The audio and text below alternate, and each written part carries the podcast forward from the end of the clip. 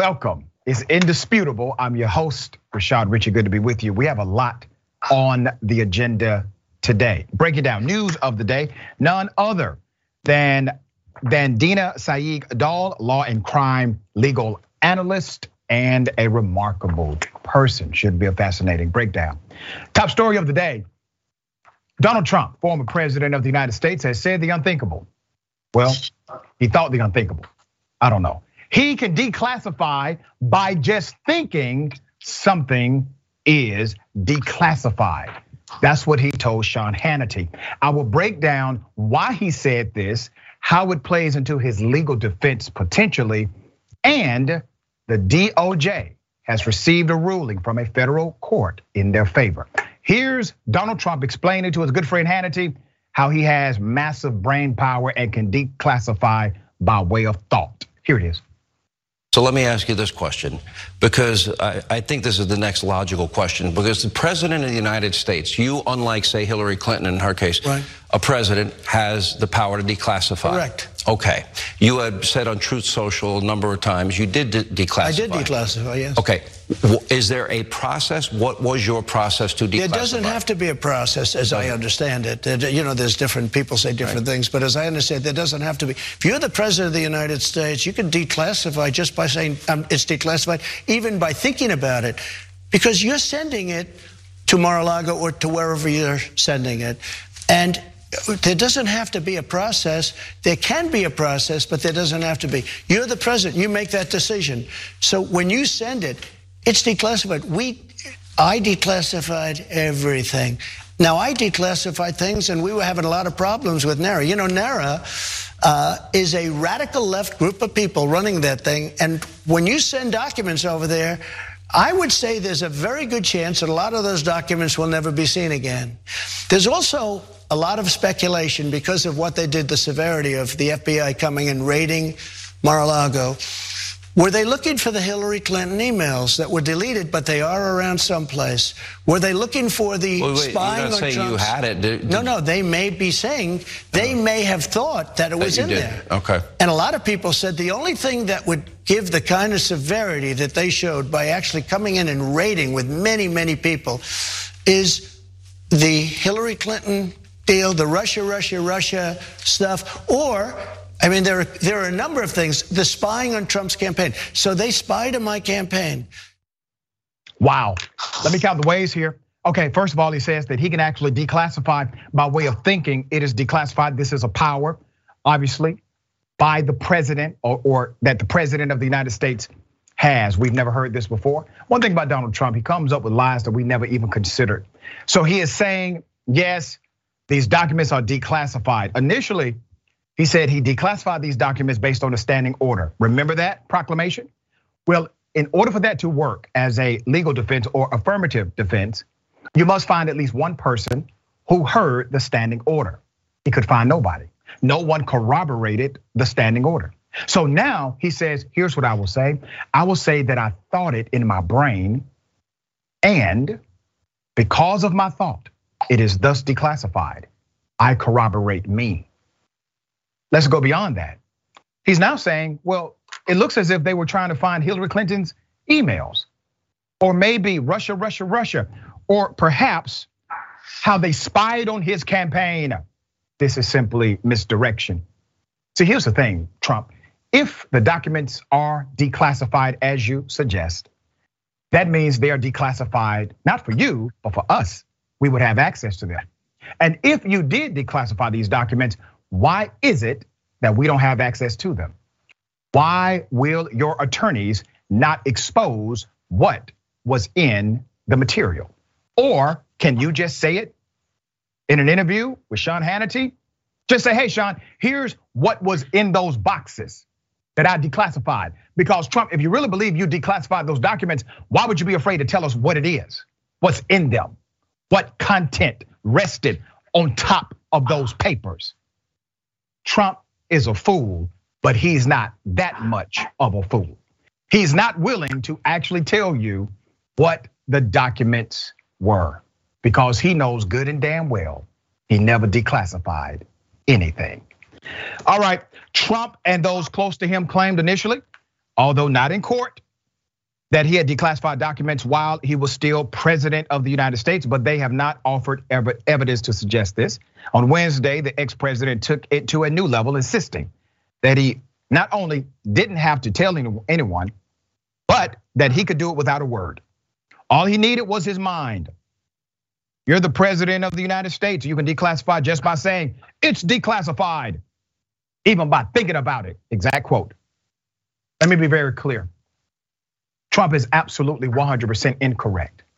There's an established protocol for declassification and classification. The president does have significant power.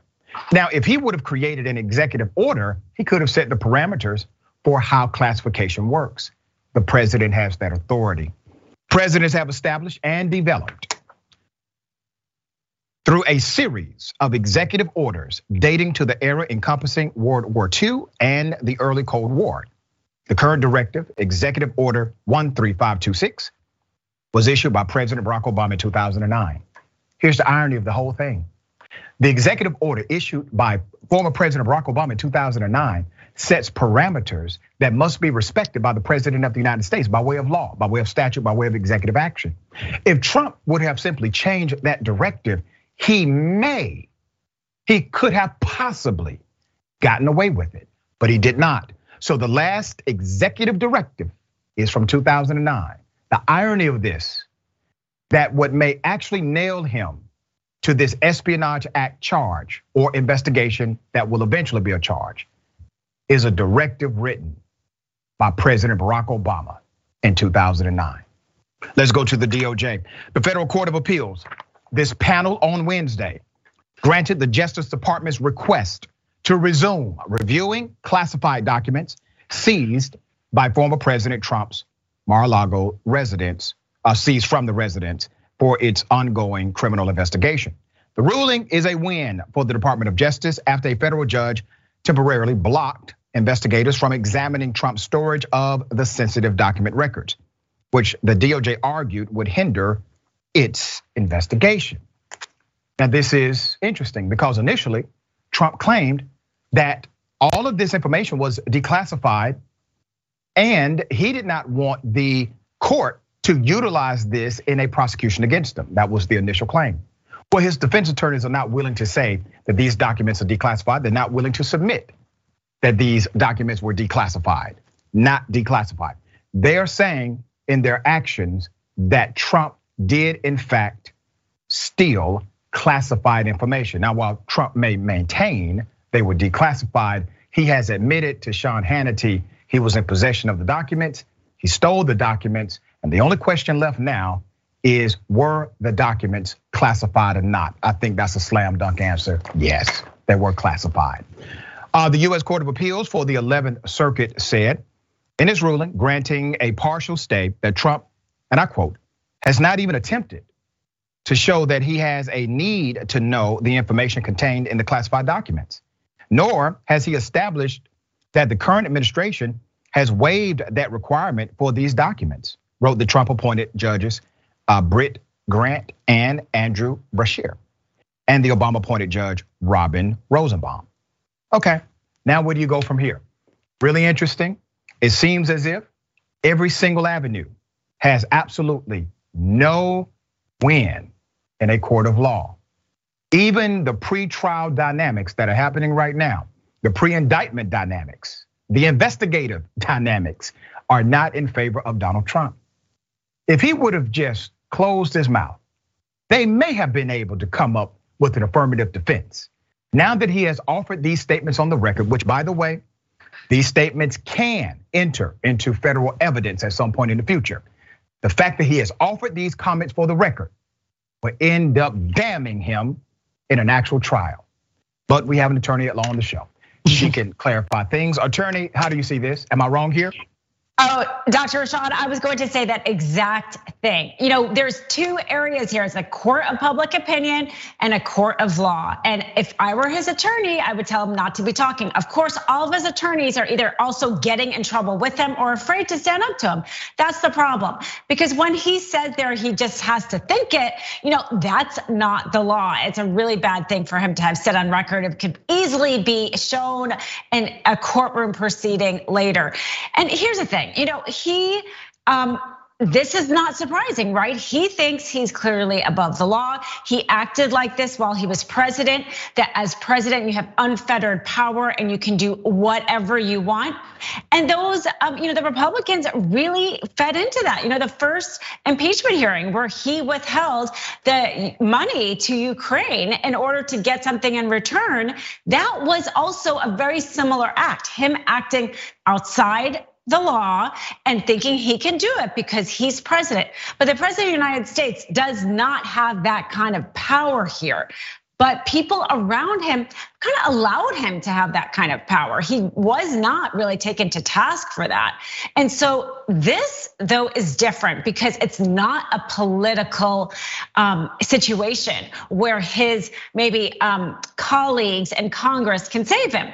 This is a court of law. And at that respect, it does seem really clear that he's broken the law. He's certainly not putting any kind of defenses. Him saying that he can just do it because he's president is not the law. Uh, so in that respect, I don't, you know, I think that this ends actually really badly for him in terms of like the legal consequence. Yeah, we will see exactly how this continues to shape. But here's another dynamic.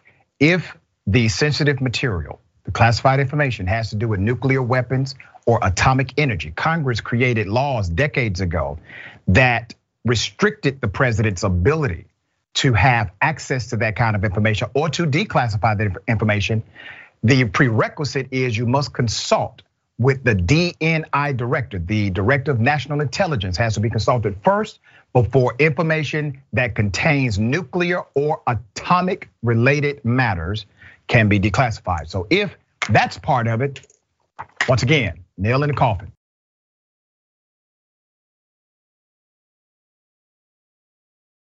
All right, interesting saga, okay?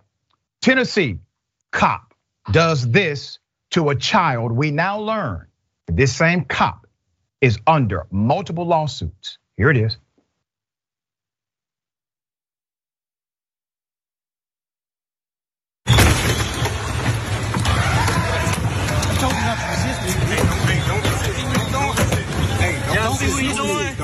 Y'all see what you doing? Quick, quick move. I'm not resisting. Come on, stop.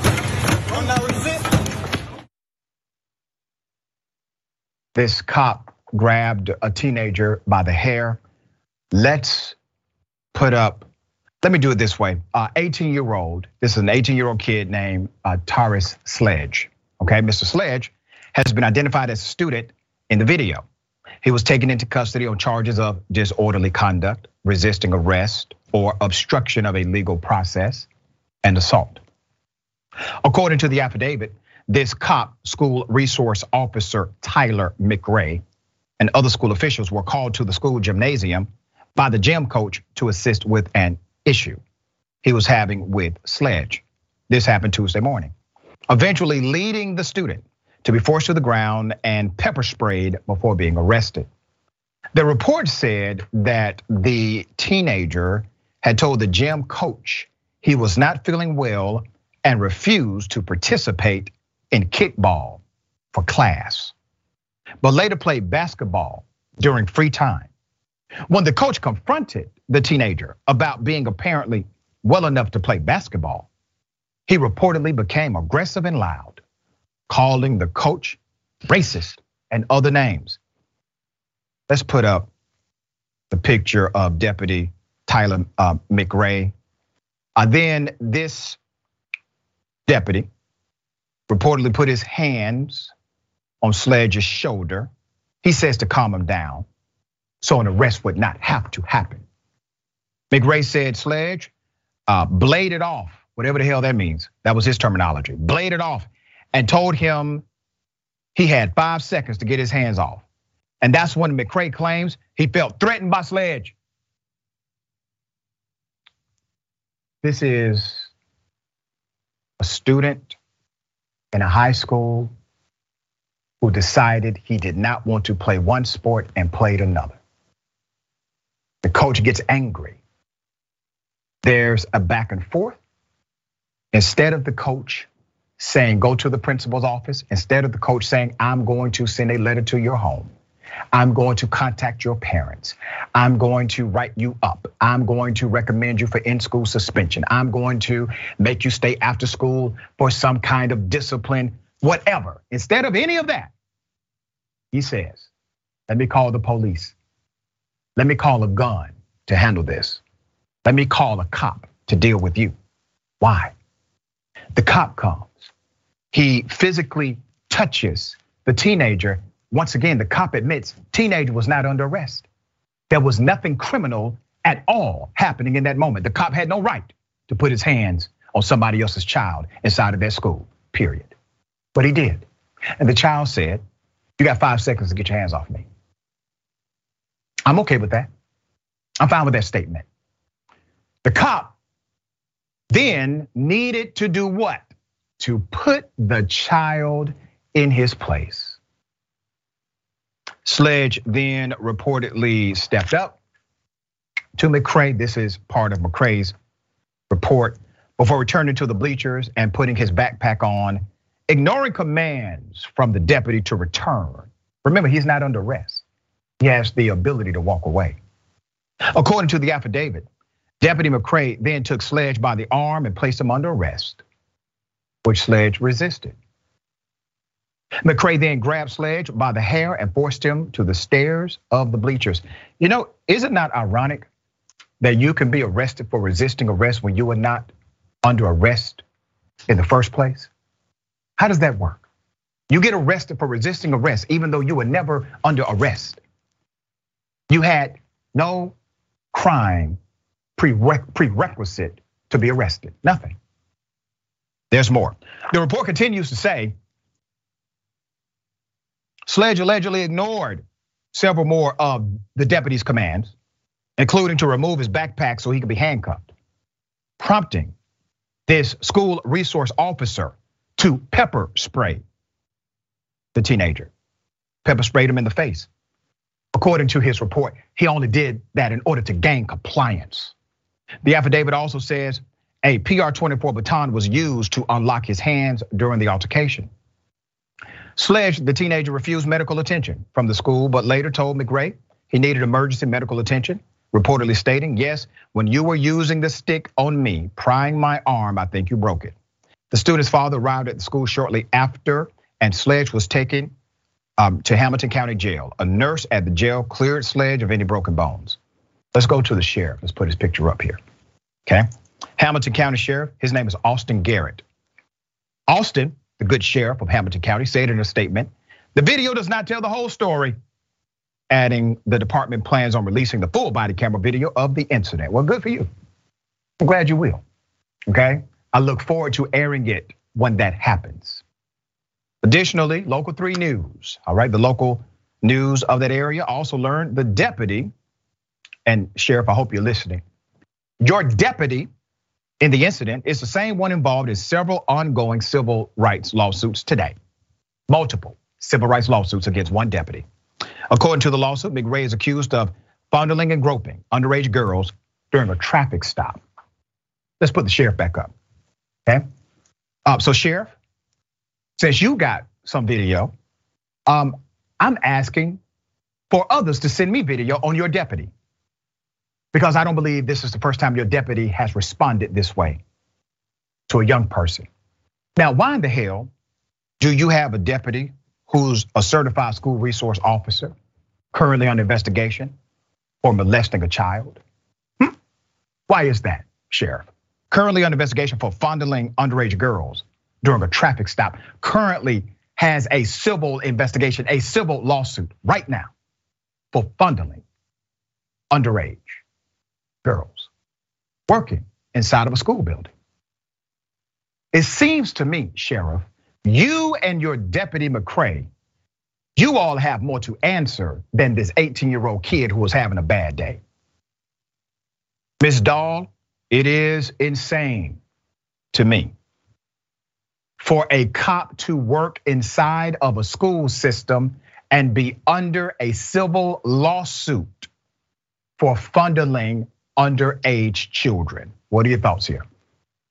Absolutely. And it goes to, we've talked about this a lot because I love how you focus on children's issues a lot. We don't care enough about children in this country. It is too easy for people in power to ignore their rights or certainly not protect their rights enough because it takes the parent to say something and parents are working or they're busy and they may not know frankly, everything that's going on in a school. And so it's way too easy for that person in charge, the sheriff here, you know, to do that. He's maybe not getting enough complaints or enough to make him make his job a little bit more difficult. And that's really awful because the sheriff should know better. You know, we have to protect our children. And the, here's the thing too, is we've talked about, you know, systemic issues. And then there's also the bad apples. And over and over, the bad apples tend to be repeat offenders. And so the fact that this police officer already has civil uh, lawsuits, I'm not surprised because it tends to be that one person tends to do multiple things. It's usually not like the first time they have misused their power. And that's certainly what this is, was an abuse of his power. And if this doesn't become a check on him, the next situation might end a lot worse because that's yeah. how we see it. The person uh, sometimes it progresses and gets and gets even worse. So I, I hope that your story here is highlighting. Certainly, um, they did not protect the children enough by putting this um, officer in there, and now they are on notice to do better. Yeah. Everybody failed this teenager from his coach, how he handled the situation, to this school resource officer. I know some school resource officers. A few of them are my friends. These individuals give a damn. They're like mentors inside of those schools. They would never treat a student like that.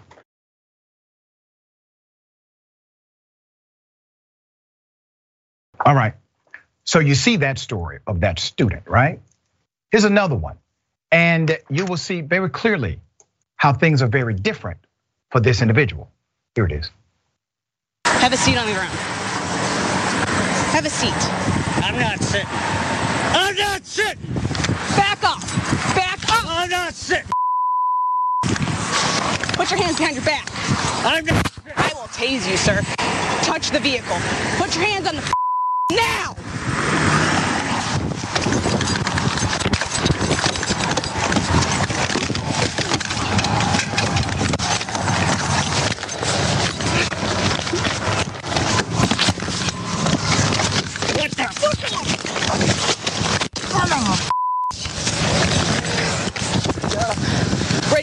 units.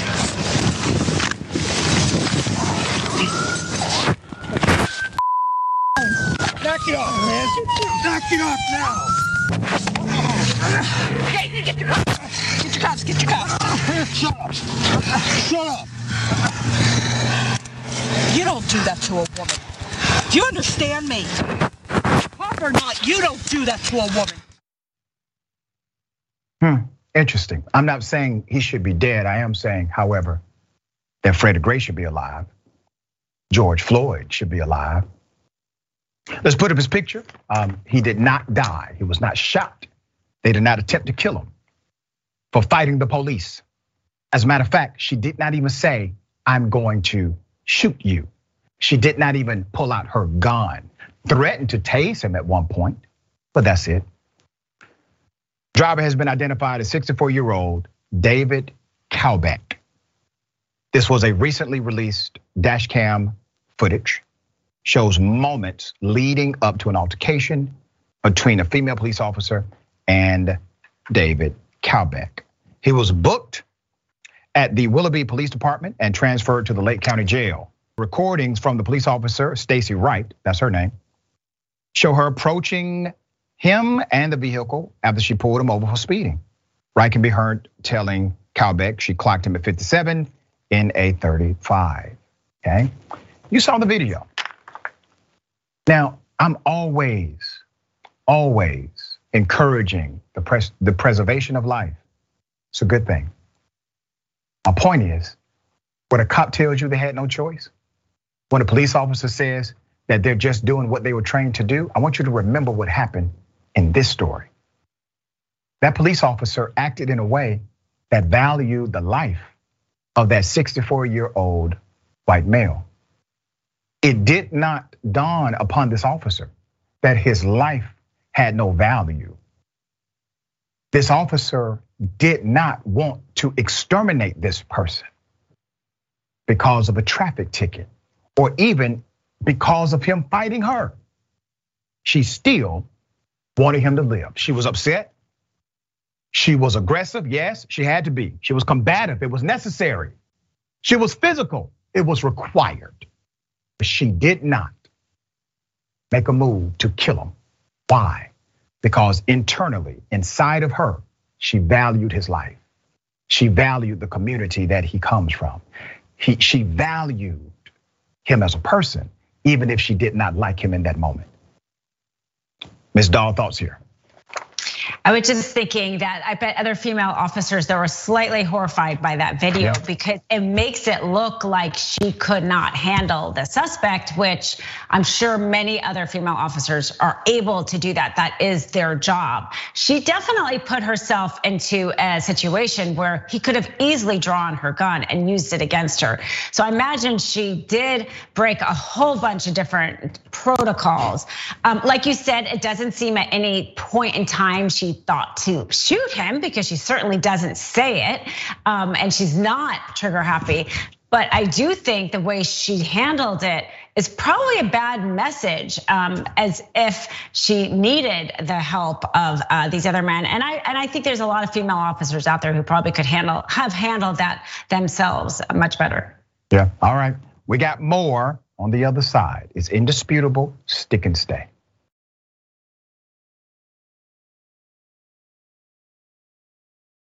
Welcome back. We have a lot of show left. Let me read some of these amazing comments. Before I do that, uh, don't forget Ray Actions with Ray Bonner. That will be next. All right, 4 p.m. Eastern Time, 1 p.m. Pacific Time. Twitch.tv forward slash TYT. Amazing show. Um, all right, cool. So I'm supposed to tell you that I am being inducted into the National Black College Alumni Hall of Fame uh, this week. It actually happens on tomorrow. Very thankful for the opportunity. Uh, this is a rare club. It now it includes Dr. Martin Luther King Jr., Oprah, Oprah Winfrey, Chief Justice Thurgood Marshall, Ambassador Andrew Young, and a few other notable black leaders. Less than 1% of black scholars get the opportunity to be inducted into this Hall of Fame. I am humbled by the board's unanimous decision to induct me this week. Thank you so much for that.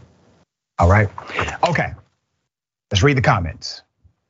Make it see the silver haired dragon laughing my and A off. We could believe that Trump can declassify documents just by thinking it, if only he'd showed evidence in the past of thinking. There you go. Next TYT reporter says also just because he wasn't feeling well during gym doesn't mean he wasn't feeling better later in the day. Yeah, good point. All right. Lynn says, I'm curious what may have happened if four other guys didn't come to her aid. Yeah, it's a very good point. Uh, Gail, I think this is Hafner, member for two months at Indisputable. Thank you so much for being a member for two months. Gwen Maddox, welcome to Indisputable. Thank you so much for joining. Let's go to Toolman underscore TM51. If Trump had the uh, the Hillary's emails, he would have publicized them, not hide them. I know it's just it's a ridiculous interview. Yeah, yeah. I mean, I mean they, you know, maybe they were looking for Hillary's emails. Maybe they were looking for the how they spied on my campaign. Well, sir, they if you had those things, number one, you admitted you have admitted you stole classified information. But if you had those things, you would have exposed them. All right. Okay, got something for you, ladies and gentlemen. I wish you Karen would. You want to call the police on them for having a barbecue on a Sunday? You're, you're I feel free. Back off.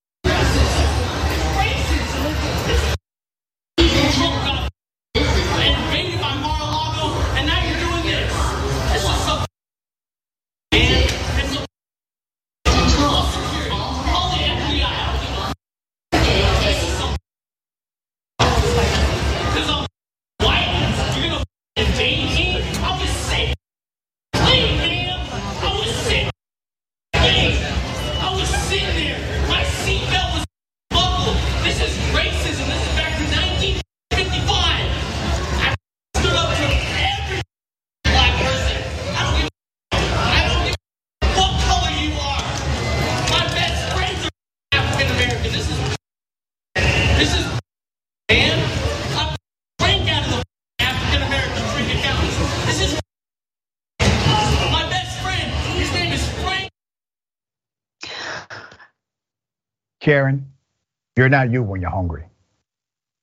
Okay. Uh, we have not seen this before. This is a new documented case of Karenicity. This is Karenicity uh, with a mixture of MAGA pride. Uh, so this was an utter breakdown. This was at the Las Vegas airport. This individual claimed that they were being racist against him. He said this is not 1955. Uh, and he also cited the FBI raiding Mar-a-Lago. He's very upset about that, obviously. Feels as if this somehow connects to what he's experiencing at the Las Vegas airport. And he wanted to let us know that he, in fact, he has a friend who happens to be African American. Okay. Now, if those things do not get him out of trouble at this airport, I don't know what will. Karenicity runs deep. Ms. Doll, thoughts here? I love this story because it was such a good laugh. We have so many serious topics here, and he's making such a fool out of himself. I'm like, just, it was hilarious. Just, it was really funny. I loved him putting himself in the same category as the president and just, you know, the racism. It was, what else are you gonna do? Um, it was a good Karen laugh. Let's put it that way. There you go. All right. Good way to look at it. Okay.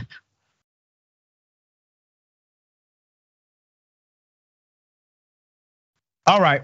Um, one of those ridiculous stories that is true but kind of unbelievable. Imagine if you're in your work truck and people come up to you telling you that you stole it.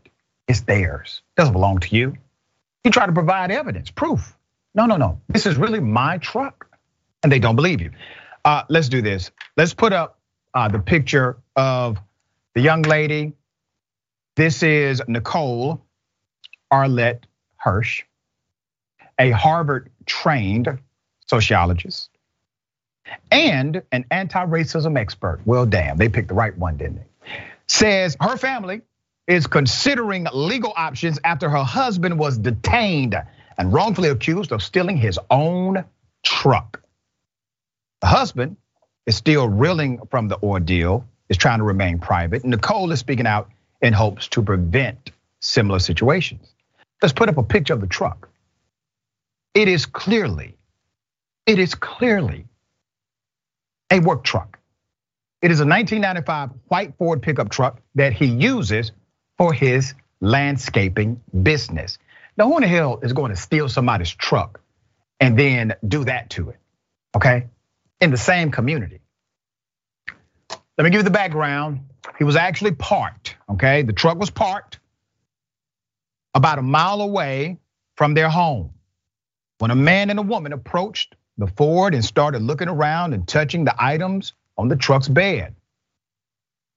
The driver rolled down his window and asked if he could help them with something, Hirsch said. That's when the couple told the man about their stolen truck. And he said, Well, this is my truck. Sorry, I can't help you. And they continued to touch his truck. He told them, I need you to back up off my property and stop touching it. She continued. Her said the couple went back to their car. Her husband tried to show them a photo of him in the truck four years ago, but they ignored him and refused to put their windows down. About 10 minutes later, Hirsch said he thought they had driven away, but at least two police vehicles pulled up behind his truck. Now, so far, these individuals are the only ones that committed any semblance of a crime here. I mean, they are touching his property. They walk away. He tries to do more than he's required. He finds a picture of him and that same truck years ago, tries to present it to this couple. That wasn't enough. Cops were called, they came. At that point, when the cops came, he wanted to just go up to the police officers and just clear the issue quickly, got out of the car with his keys and his phone. But before he could explain, the husband reportedly had the yellow of a taser pointed at him, and he was ordered to put his hands behind his back. They immediately put him into handcuffs. They did not ask him questions. They did not ascertain the situation. They did not even have a credible complaint. They put him in handcuffs before even asking for his license or registration or anything like that, Hirsch said. He estimates he was handcuffed for about 15 minutes before the officers asked if the vehicle was uh, registered or for the registration of the vehicle.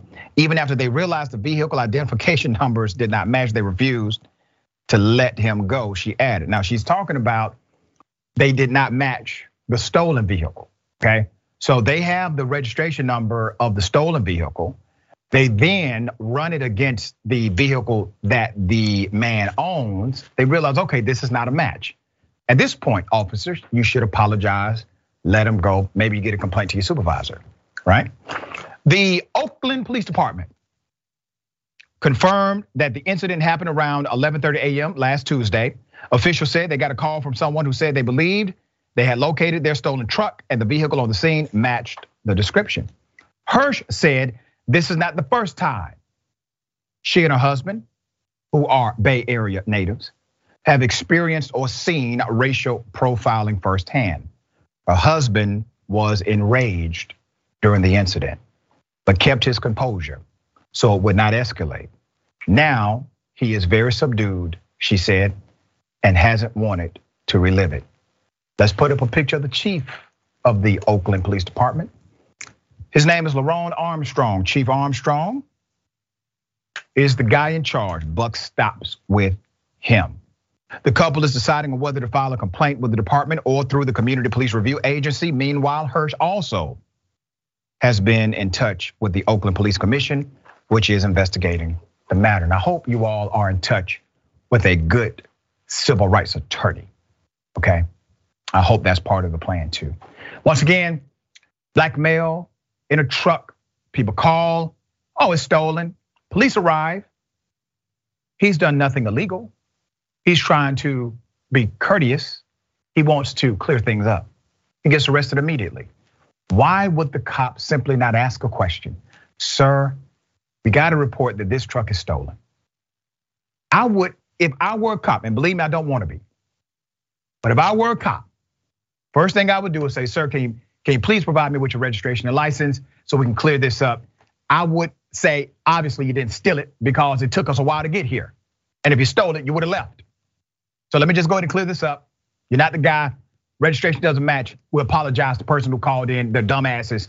Continue with your life. That's it. That didn't happen. All right, Ms. Doll, as an attorney at law, what do you see here? I mean, I think just outside of the law, clearly there's racial profiling by the couple um, and how the police handled the situation. It's really too bad. It's very hard to prove a negative like that. If someone's accusing you of doing something, it's very hard to prove the negative. He, in fact, had a photo, um, you know, which is too bad that the couple wouldn't let him see it.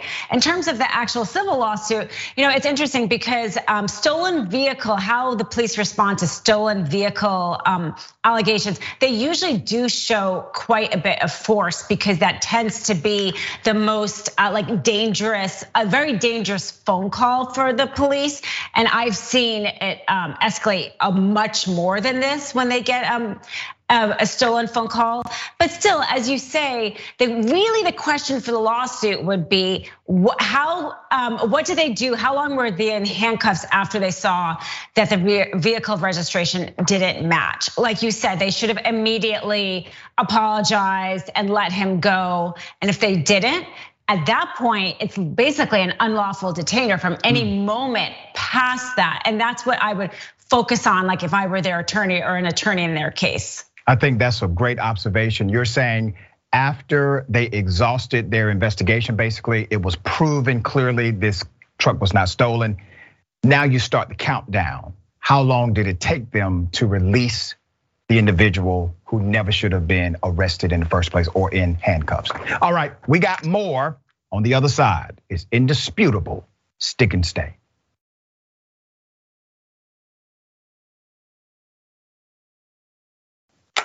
Welcome back. We have a lot of show left. Let me read some of these amazing comments. Beautiful stuff here. All right. K Dragon battling for truth and justice says, Love indisputable. Been a while. Great to see Rashad and great to see you too. Okay. Bill's dragon circles the wagon. Imagine being the black friend that he shouted out. Yeah. All right. Let's go to thank you, Tracy Ravenhawk, member for four months indisputable level. Thank you so much for that. Congratulations, Dr. Richey. We love you and I love you back. Tracy, thank you. Dragonheart, welcome to Indisputable Dragonheart. Lady J72, welcome to Indisputable. Shadow Dragon Dreamer, that Mel Karen was hangry. Maybe someone should hand him a Snickers. There you go. Made money in the building. Which queen of Oakland Dragon here? I'm surprised the police even showed up. Good luck getting them to come out here. Mm, interesting. Uh, Doormat9 underscore scratch mark, subscribe with Prime. Subscribe for 24 months. Thank you so much for that. All right. Really appreciate it. Okay. Georgia students. Georgia students decided to come together and spell the N word. Let me go and put the picture up first. Okay. Here it is. They are spelling the N word. School officials in Georgia now investigating after students spelled out the N word on their chest in an image that has now gone viral on social media. Five West Laurens County high school students were pictured spelling out a racial slur on shirts at a Friday night football game. These five students were part of a collective of students called Rowdy Raiders. They got together to spell out the phrase hashtag digging for royal gold. All right. Apparently, these five boys were also making additional racist remarks to other black students at the game. This is Terrence James, whose son goes to the school and knew the boys in the photo. He said, Daddy, they asked me to hold a shovel. And one of them called me the N word. I was like, what? Let's put up a picture of the superintendent here. The Laurens County superintendent, his name is Clifford Garnto. He said that they are truly disappointed in the choices of these students. Let me read this statement. Important message from the superintendent. It says, our Laurens County School Administration is fully aware of the derogatory photos circulating on social media outlets. We do not support nor condone any offensive actions of this nature. We are truly disappointed in the choices of these students. The environment and teaching at West Laurens High School fosters love and respect among our students for each other. What is observed in this picture is completely misaligned with the values of our school and community. Rest assured, the incident is being investigated. We have to be responsible for our actions, and every action has consequences. Let me remind you, Superintendent, what you saw those students do, they are not contrary to the values of that particular institution. They are aligned with the values of that institution. And until you realize that they are simply an expression of the values they have, until you realize that they are connected to the community you call loving, until you realize that you will always try to make an excuse and to other them. The reality is they are you, you are them. There's no disconnect here. You got some work to do, Superintendent, in your own backyard. I don't care what your press release says. They are an expression of the values of that institution. Maybe not the best expression. I'm sure there are others, but they are definitely part of the expressed attitude in that school. There's more. In the Laurens County School District 2021, code of conduct. There is no guidance for racial slurs. There is a mention of racial harassment used in verbal or discriminatory form. It says these actions are strictly forbidden. Also in the handbook, students can be disciplined for the use of profanity on school grounds at the discretion of the administration. A student can face up to three days in school suspension and a behavioral contract. However, Uh, the superintendent did not describe any discipline that would take place due to the actions, the racist actions of these students. And here's another thing, superintendent. Let me remind you of what this actually is, because it seems as if you guys in education, K through 12, lose focus on the reality of what this does. This is called bullying. This is bullying. You should have an anti bullying policy at your school. That anti bullying policy has a guideline for reform behavior. That anti bullying policy will also have a guideline for severity of punishment, what will be tolerated, what will not. This is not separate from bullying, this is bullying. Okay? How about attacking it from that perspective? Ms. Doll, thoughts here? Absolutely. I mean, the fact is, this happened on the school grounds, right? Although it was outside the day, it was on a football game. So they can clearly exercise their authority. And that statement, I agree, didn't have enough action words. It did say there was gonna be some sort of investigation, disciplinary matter. Clearly, their code of conduct isn't explicit enough. It doesn't say, you know, what does forbidden mean, right? It doesn't lay out any kind of what the consequences. Uh, so that gives it a little bit maybe too much discretion for whatever particular principle or whatever investigates it. But also, I think that, like you said, the broader conversation, because not only did they do this, but they did this in a way that they knew the whole school was watching them. Kids don't do something if they think they're going to be ridiculed. They thought they were going to get support from the rest of their classmates. Otherwise, they wouldn't have done that. So why do these students think they're going to get support for this racial slur? There's obviously a larger problem and it's not just these kids. And that superintendent doesn't at all address that issue. Very well said. This next story damn near brought tears to my eyes a cop stopped another cop from brutalizing a human being. Finally, it has happened. We have it on video. Here it is.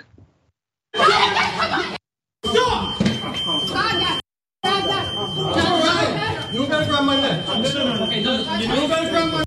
I. I. I my neck? Gonna go?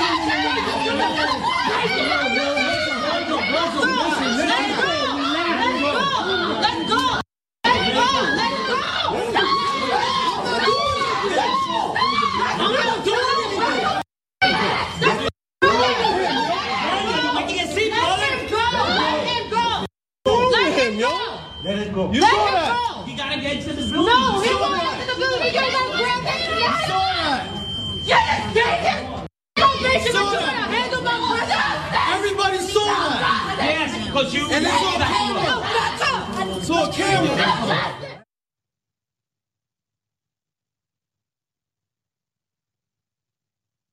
Humanity. I'm gonna give you the background to why that cop saved that young black male. This was inside of a courthouse, Miami Dade Circuit. Grieving family was livid that a 20 year old man who confessed to shooting a 17 year old child was going to get away with it. According to the narrative, the 20 year old accidentally shot the 17 year old family member. He will only receive weeks in jail.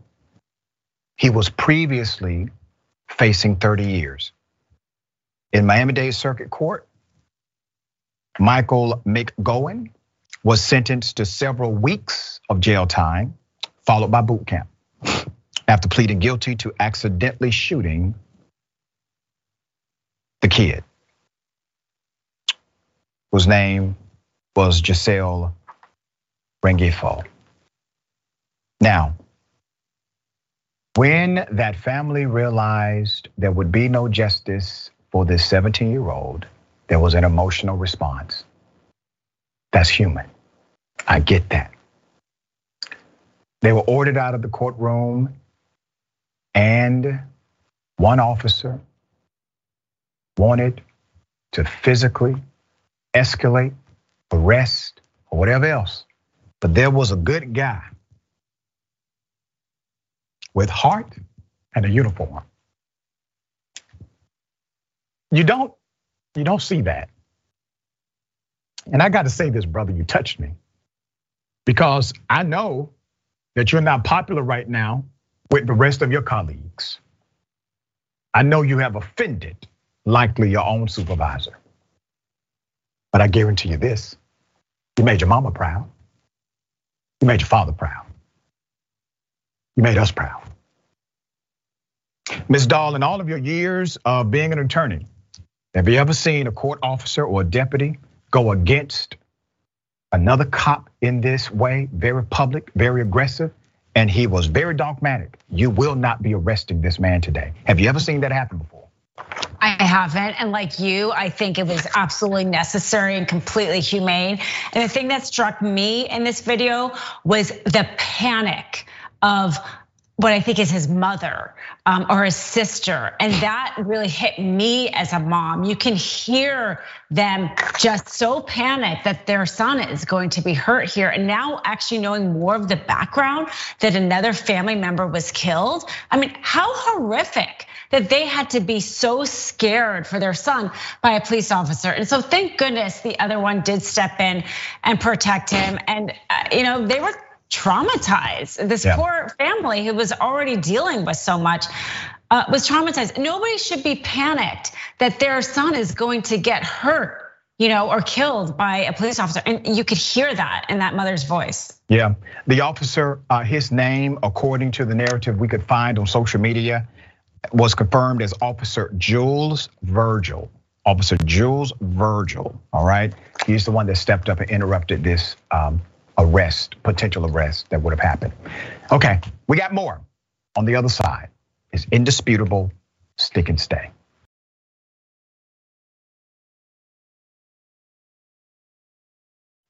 Welcome back. We got a lot of show left. Let me read some of these amazing comments. Kind of pressed for time. We'll make it quick.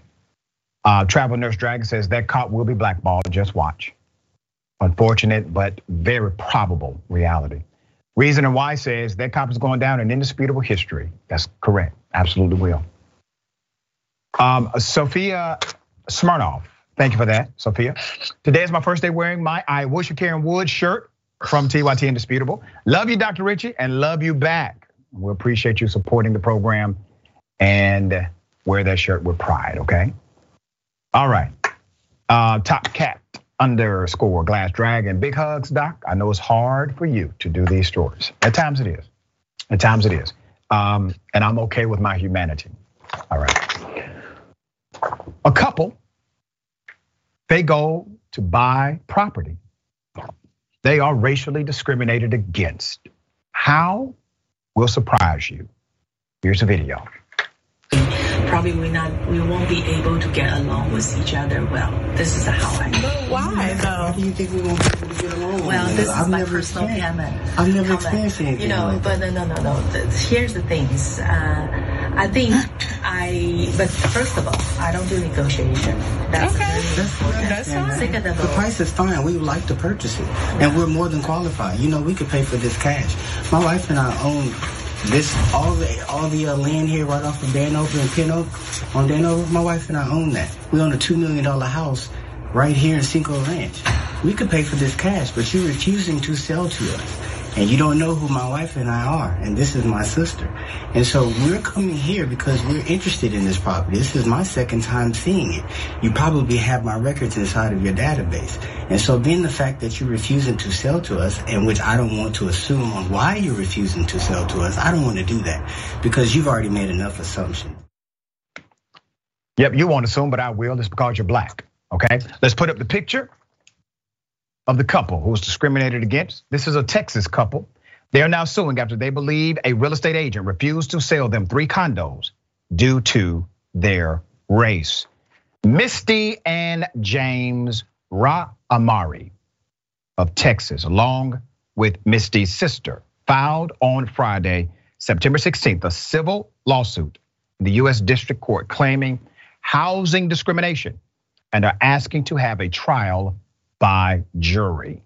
The family, they are asking the courts to award them $2 million for the violation and to be able to purchase three condos after the trial.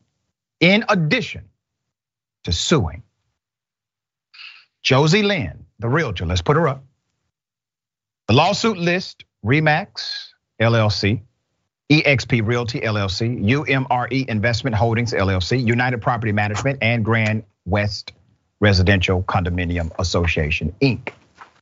Remax Realty said, however, Lynn no longer worked with them as of December 2021. Let me highlight a couple of dynamics that are already present. They had no reason to reject the purchase at all.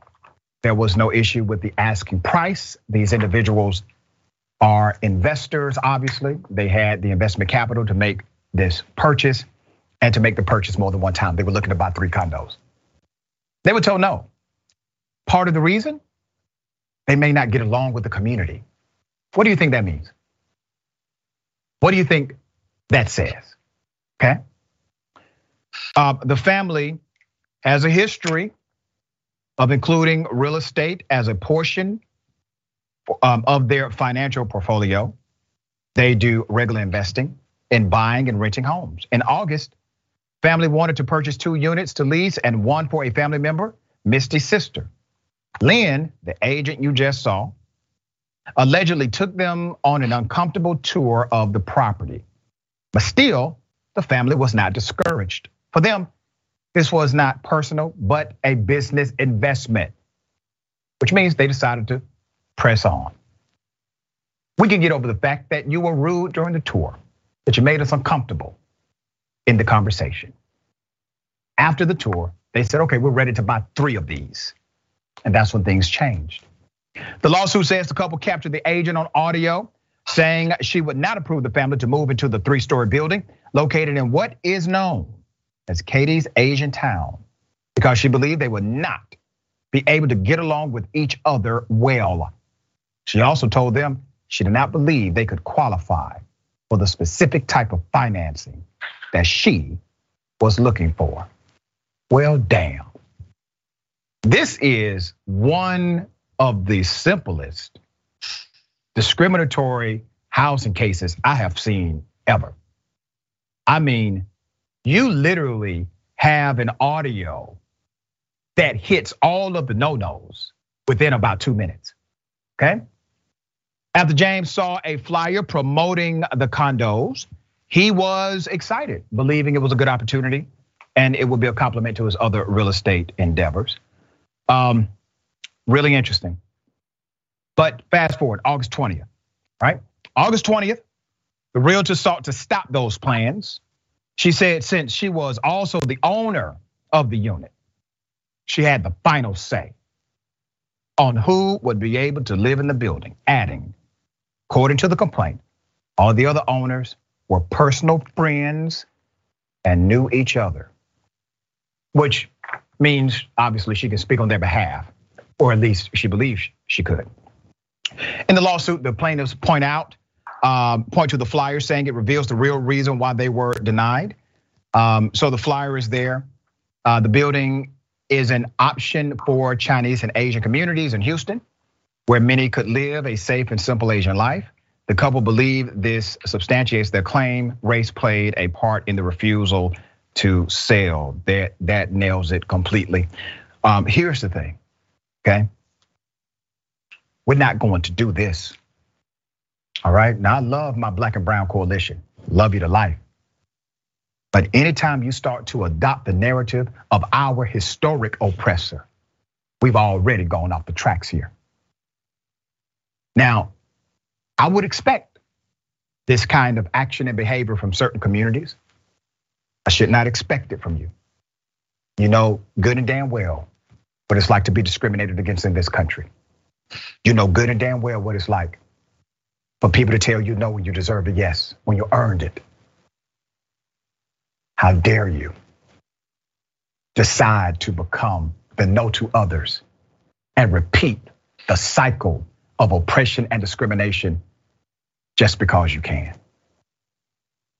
Racism has no place. It doesn't matter where it's coming from, it has no place.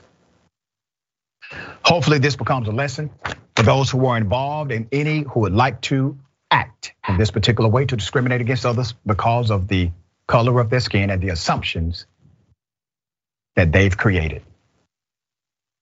Ms. Doll, thoughts here? I mean, from a legal perspective, I agree. This is a slam dunk case in terms of both what they say in the video and the flyer. Seems like there was clearly some sort of discrimination. I would be surprised if this couple didn't win. Um, they'll most likely settle out of court because it's such a good case for them. Um, and then, yeah, in terms of your point, I think this is really a good example. And we've seen this before. I mean, we see this in our everyday life. And then we've seen this on this show that, you know, racism and discrimination is not so clearly, you know, only, um, you know, every group can actually be that way toward another group. And I think that we need to kind of maybe acknowledge that because uh, if we're a member of a minority, we may think that we are above it, right? And and we don't always understand other minority communities, or maybe we're not empathetic enough, et cetera. And I think this is a good example of it's not just uh, you know white America that perpetrates this. Unfortunately, it tends to kind of be um, there's enough to go around. Let's just put it that way. Yeah, we're going to follow this. Obviously, they have requested a jury trial uh, which can be very exhaustive. Um, and I expect there to be a settlement offer. Maybe there's a settlement rejection, but there will be an update to this story.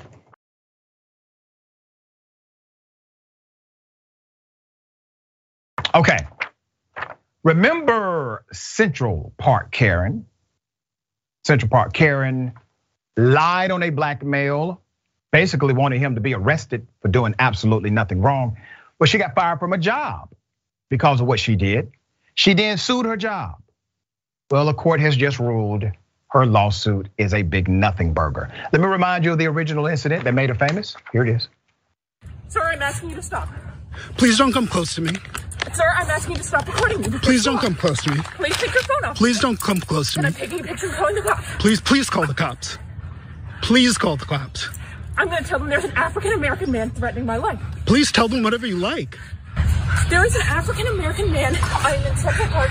He is recording me and threatening myself and my dog. I'm being threatened by a man in the ramble. Please send the cops immediately. The black man she called the police on could have died that day. That kind of emotionalism in her voice, white woman in distress. She weaponized her whiteness in an intentional way in order to have harm come to him. Everything she said was a lie. Everything. And if he had not been recording, there will still be a debate about what happened to her today. Put up a picture. She now has another L on her record. Amy Cooper, the white woman dubbed Central Park Karen, after accusing a black bird watcher of threatening her in 2020, lost a lawsuit against her former employer, claiming she was illegally fired and portrayed as a racist. In May 2020, Cooper went viral after the video showing her yelling at the bird watcher, Christian Cooper, and calling the police to claim an African American man was threatening her life. I always found it very ironic that they share the same last name, same spelling. Isn't that something? Just a point. Franklin Templeton, okay, a holding company, fired Amy Cooper the day after the Central Park altercation, saying in a statement that it does not tolerate racism of any kind, the suit states. Now, that's a company that really doesn't. They did not wait. They fired her before the police got involved. Okay? They let her go quickly. They said, we don't tolerate it. And they meant it. She was gone. No due process. Good. Not required. The company is not the government. They can just fire if they choose to. And they did. Um, after Cooper was fired, she sued the employer, accusing the company of uh, axing her without an investigation. And she claimed in the lawsuit they discriminated against her. Now, I gotta say this her Karenicity knows no limits here.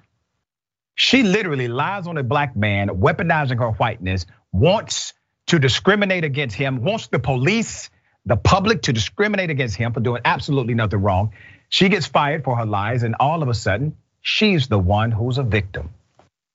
Let's put up the picture of the judge that was not having it. U.S. District Judge Ronnie Abrams rejected Cooper's claim that she was defamed when ex-employer Franklin Templeton, a holding company, decided to give her the axe. Cooper claimed that Franklin Templeton and its chief executive, Jenny Johnson, perpetrated her image as a privileged white female Karen by making public statements about firing her after conducting an investigation into the incident. Her suit filed May 2021 argued her call to cops had nothing to do with Christian's race, but rather because the overzealous bird watcher selected her as a target in a feud between dog lovers. She did not learn her lesson, ladies and gentlemen. Cooper claimed in her suit that her former employer statement, which received over 200,000 likes on Twitter, implied that the company had uncovered details about her alleged racism, not evident from the video, but the Manhattan judge disagreed. The contents of the viral video, as well as the dialogue surrounding it, both in the media and on social media, were already matters of public knowledge, rendering the defendant's statements inactionable as pure opinion. There it is. It was already out there, Karen. They did not create it, they were not the catalyst of it. They simply opined on publicly available information, perfectly legal and protected. Dina Doll, do you see it any differently? No, I, I agree. So, you know, in order to be liable for defamation, you have to make an inaccurate statement of fact. Yeah. And basically, their statement saying that this perceived racism is why they were firing her. The judge found that that wasn't a factual statement, that the video was out there, the, the comments that they had all made were out there. And they were really, the company was just stating their opinion about the facts that were out there. And you cannot be liable for your opinion. Incidentally, that's why Tucker Carlson show tends to be protected because his is an opinion show and not a news show. That's a little bit of an aside. But the fact is, is we all saw that video. It was so they were within their rights, the company, to make an opinion that she was acting in a racist way, and, and that's why the company's not liable. There you go. All right, we got more on the other side. It's indisputable. Stick and stay.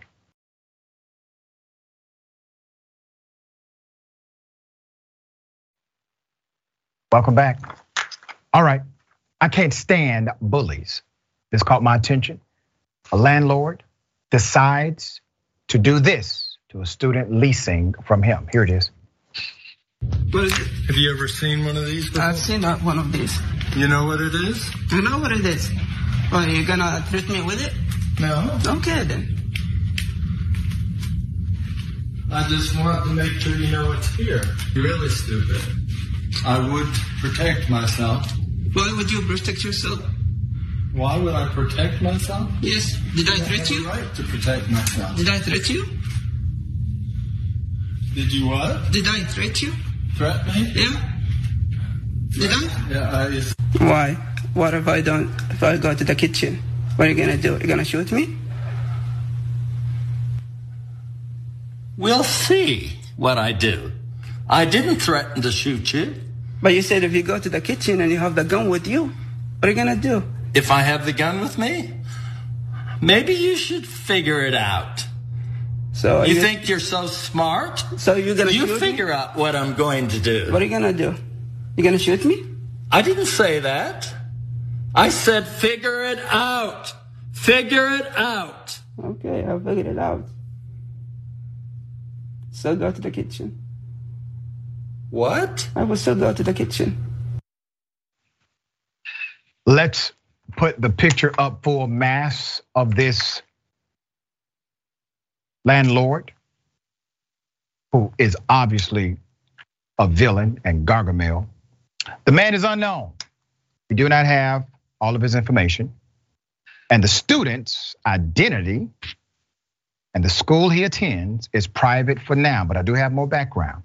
According to you Mountain Episada on Reddit, this took place in Denton, Texas, a college town with few places to live. The cops were called, but they saw, and I quote, no direct threat, apparently. These are a few updates this user has been giving regarding the incident. Let's put those updates up. It says in our quote, I'm not the person in the video, just a fellow classmate. The guy's renting a room in the house. He was trying to move, and the landlord was threatening him with a gun so that he wouldn't have to return deposit. The student, this is the next one. The student is out of the house. Police have done nothing. School is involved. Lawyer soon. Local news, no response. And then the next one, apparently there is a longer full video, uh, but they're waiting to get it from the student involved. It says, I'm working to get the full thing, talking about the video. The student told me he had multiple videos of racist comments being made towards him and a full version of this video. Uh, listen, I want to tell you that I heard your cry here. I heard your plea for somebody to get involved and to report the facts as they happen to you. Now, the local news may not have picked this up, but I decided to pick it up. I'm encouraging you to contact me, contact us, so that we can get the rest of the story and be an advocate for you. If you experience this kind of racism in a, in a systematic way, which I believe you did, let us know so we can expose it. All right? Developing story. Dina, thoughts? Yeah, if he wasn't planning on moving, I would have said get out. I've covered enough uh, criminal cases, and you never know how someone's gonna respond. It's not even almost worth having a conversation with the person. And then definitely, I mean, here you are the best Yelp situation, but get out and do whatever kind of Yelp reviews you can, and then go to the school because he is a student. I'm sure there is some sort of liaison for something like this. But if you ever feel like you're unsafe, I think the person should always leave and then deal with your rights afterwards. Because uh, too many times, uh, this sometimes can really end poorly. Yeah, and I've seen situations like this before where a person will pull out a gun, make a veiled threat, slight threat, say things like this guy said, right? What you think I'm going to do? And I've seen them get arrested. I've seen them get charged with things like felony menacing, right? Um, that did not happen here, according to the student or according to the student's friend. This did not happen when the police came. They decided there was nothing that could result in an arrest. Um, have you seen a person do something like this before, where they pulled out a gun? They were making these kind kinds of you know slight threats, but they did get arrested because mm-hmm. menacing can be an actionable charge. Have you seen that before? I think so, and maybe one here. It's his own home yeah. That could have played into this. And it's Texas and they love their guns. and that depends a lot too. I think you concluded it right there when you said it's Texas. All right. Ms. Doll, always a pleasure having you on the program. Tell people they can follow you, check out your great work.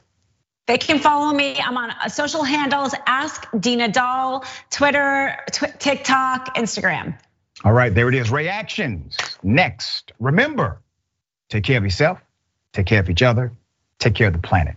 Remember, the truth is always indisputable.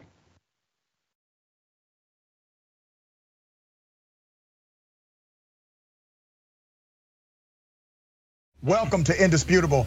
I'm your host, Dr. Rashad Richey. We got a lot happening today. But what do we do on this show? We tell the truth. You know why we tell the truth? Because the truth is simply indisputable. Rashad, great to be here. Congratulations on the new show. And I gotta let everybody know that Rashad and I go way back. Here's the pattern that we see in all of these Karen stories. They think they own stuff they do not own. Now, where does that come from? I don't know. Maybe slavery. Maybe they think they should still own black people. This is what happens when Karens weaponize the police when you're used to privilege, equality seems like oppression. It hits you in a certain way when someone is holding you against your will, treating you like you're a criminal and you're an innocent person. This is something that black people face no matter where they are. A stronger black economy lends itself to a, a stronger, greater economy. Don't think it's exclusive of you, it's inclusive of you. What's your beef with critical race theory? It adds more fuel to the fire of the racist tendencies that we already have. We have a generation of problem solvers that can remedy the problem if they are properly taught what the problem is. You know who created redlining in this country? Mm-hmm. The white liberal.